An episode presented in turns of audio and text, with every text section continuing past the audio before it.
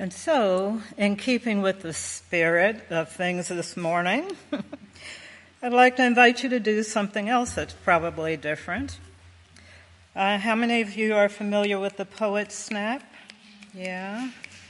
Okay. So if you hear anything this morning that um, resonates with you, uh, feel free to be moved to snap. So today I'd like for us to ponder a question that the Unitarian Universalist minister, Reverend Kathleen McTigue, asked of us. What shall we do with this great gift of time? What changes do you want to see in your own life, in this congregation, and in the world? We live in times of trouble and great uncertainty as well as hope and abundance. How can we change the conditions that cause pain and suffering and injustices? How can we bring healing to life and to the environment on this earth? What shall we do with this great gift of time that we have been given. I constantly find inspiration and hope for a better world from these words by James Baldwin, and you might too. And although Baldwin was speaking to a group of writers, his message has universal value. He said, and I quote, You write in order to change the world knowing perfectly well that you probably can't. In some ways, your aspirations and concern for a single person in fact do begin to change the world. The world changes according to the way people see it. And if you alter, even by a millimeter, the way a person looks at or people look at reality, then you can change it. End of quote. Baldwin was saying that we have the power to change the world if we change for the better what we and others do and see. Isn't this one of the reasons why we come to church? to change for the better the way that we see the world. We know what it's like to be in the company of people who care about us, care about each other, and care about the larger world. In fact, something magical happens every Sunday across the country and around the globe when people assemble to honor the sacred, the divine, that which is bigger than ourselves the spirit of life. There is something powerful in the collective, positive intention and action. And we know it in our bodies and our souls. Yeah. And we return to it over and over again on Sundays. And it's not just because going to church is a good thing to do. Maybe we come here to find friends and community. Maybe we seek religious education, an inspiring message in the sermons, or the stirrings of good music. Maybe the church speaks to our passions for social justice. But whatever the reason, we return over and over again because our souls are nourished by the energy in the sacred space. And this energy is something that we cannot create on our own. There's a great deal of power in the power. There's a great deal of power in the collective. A few years ago, this power became more than an intellectual concept for me. It became a cornerstone of my personal beliefs. I'm a humanist with agnostic beliefs and as such, prayer has not been much of a practice in my adult life. One day, my sister suffered from pulmonary embolisms and she was rushed to the emergency room. where she went into cardiac arrest. The doctors put her in a medically induced coma, and it was out of our hands. There was little that we could do but wait and hope for the best. We're five siblings, and a steady stream of family and friends formed around us, offering prayers and best wishes. Even strangers offered to pray for my sister by name, and we graciously accepted. Prayer circles started forming around the country in various cities where our family and friends were calling their friends and asking them to pray for my sister. And as the weekend approached, I was trying to decide would it be best for me to go to my own church on Sunday, or should I go to the hospital chapel for quiet reflection, or stay near ICU in case her condition changed?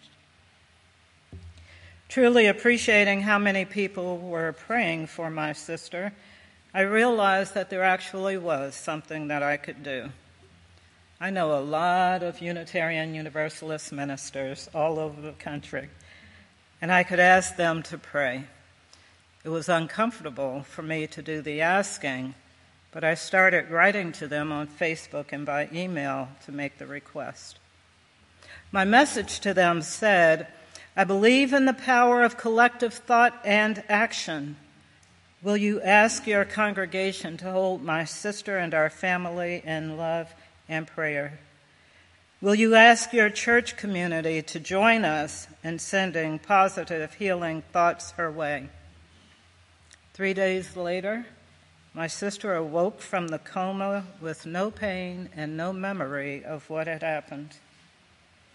The doctors and medicine took care of the physical body, but maybe prayer circles, congregations, family, and friends around the country provided a larger spiritual body of positive energy and support for Carlin's healing. She had a full recovery, and I had new insights and questions. The agnostic in me is open to possibilities. If we really do have a power beyond our comprehension, how do we tap into this power and use it to make changes? How do we use it to create more justice and peace? How can we bring more awareness, intention, and power into the ministry of our congregations? Are we operating at our capacity? Or do we unknowingly limit our power to change ourselves and the world for the better. Scientists are working to measure the power of collective consciousness. Two scientists who are thought leaders in this new consciousness are Dr. Joe Dispenza and Dr. Amit Goswami. Dr. Dispenza wrote in his book entitled Being Supernatural that when they get enough experienced meditators in a room, synchronizing their intention and elevating their emotional frequency, the meditators can unify their consciousness and create measurable changes of energy in the air. The power of this collective consciousness has been used in global peace experiments to reduce violence and crime. There have been a number of organized events with thousands of experienced meditators meditating to try to impact violence, and they have had success. The results from one of these events using transcendental meditation showed a 76% reduction in war deaths in Lebanon and reductions in other acts of violence. That is remarkable. It was so remarkable that the study was repeated seven times, each time with similar results. In 1993, 4,000 meditators assembled in Washington, D.C. over a number of weeks and a 23% reduction in crime was measured. Dr. Amit Goswami's work is described in the video Quantum Activist, and he removes the division between science and spirituality by unifying the objective and the subjective realms. Or said another way, he unifies conceptually the material world of matter, everything that we can touch and see he unifies that with the private world of thoughts, feelings, and intuition. Now, there's far more than we can get into this morning, but imagine the world that you see as you move through your day. Now, what if everything that you see, all of the matter, is actually surrounded by an ocean of information that cannot be seen. The ocean of information is full of possibilities and energy. What if all that we can see was actually created from this ocean of information? And what if our collective power is actually our ability to unify our intentions and our beliefs to the point that we can shift that energy in this great ocean of consciousness to the point that it begins to manifest our intentions. If this is possible, then we have to ask ourselves what energy are we putting into the ocean of possibility? How much time do we spend on negative versus positive emotions? How often do we sync our positive intentions with others?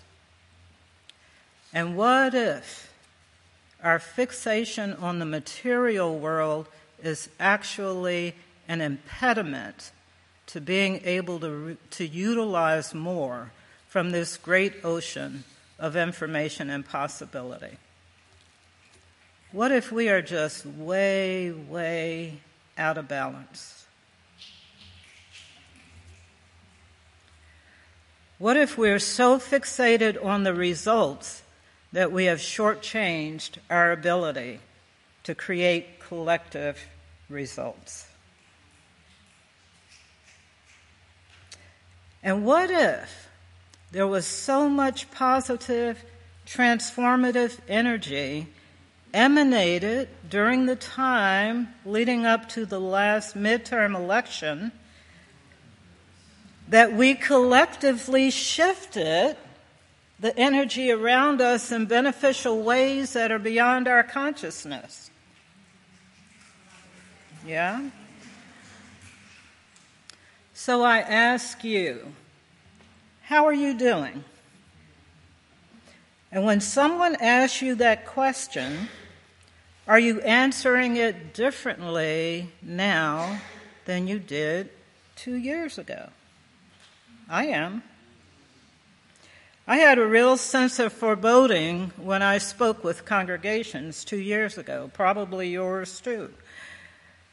But I notice now that there's a flow. Yes, things are still hard and there are still challenges, but things are moving forward in absolutely amazing ways.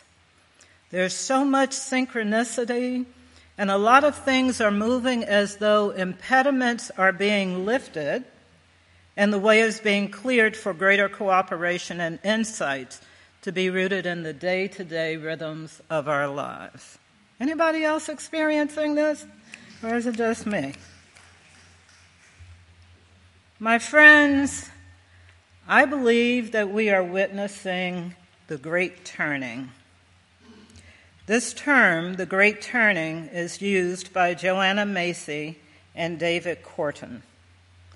And Korten describes it as, and these are his words, the awakening of a higher level of human consciousness and a turn from an era of violence against people and nature to a new era of peace, justice, and environmental restoration.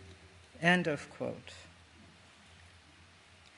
To put the potential of this shift in human consciousness into perspective, Dr. Dispenza suggests that we teach this way of thinking and meditation in schools. Yeah. Then, not only will we have millions more people who can draw from and contribute positive energy to the larger ocean of possibilities, but it will become a way of life the same way that technology is now a way of life for young people. Yeah? Yeah? This may be one of our greatest hopes for the future.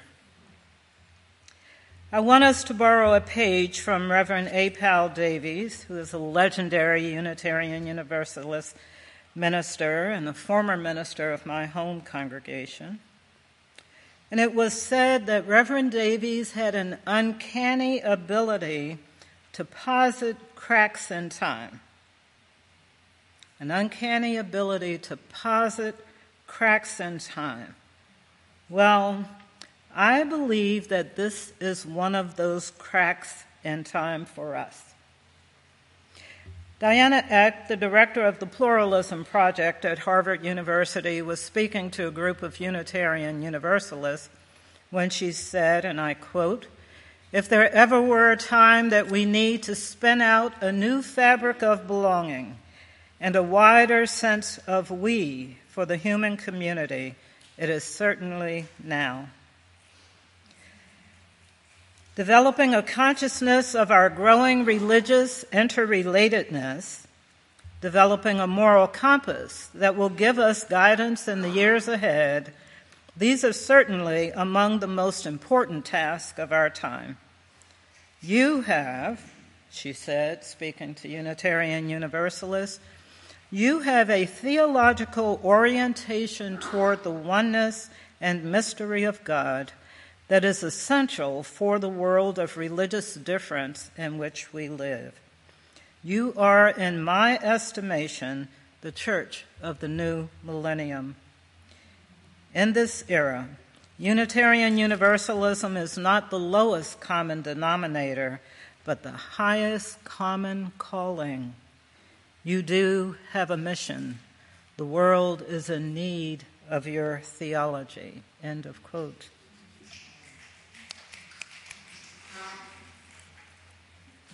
Now is the time for us to amplify the values and the promise of Unitarian Universalist ministry through our passion for justice and inclusion, along with our understanding of people with many beliefs on one journey.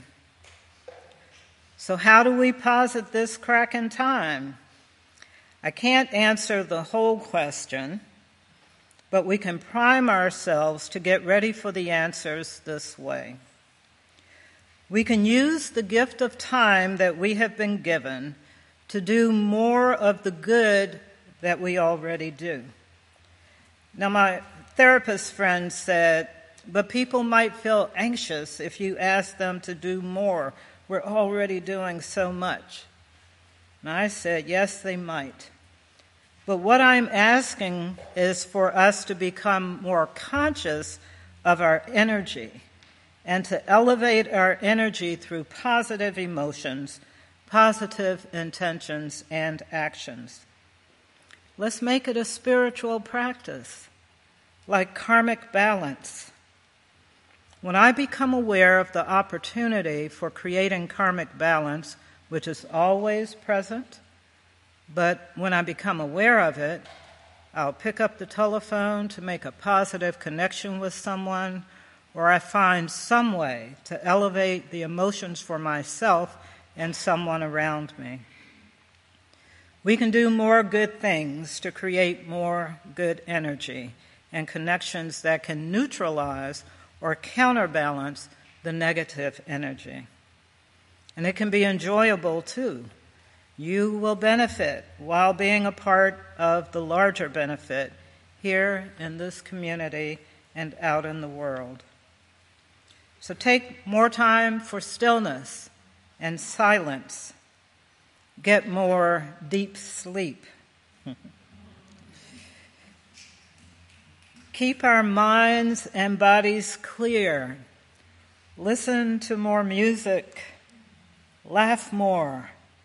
Plant more flowers in your garden. Don't you feel good when you drive down the street and see a colorful patch?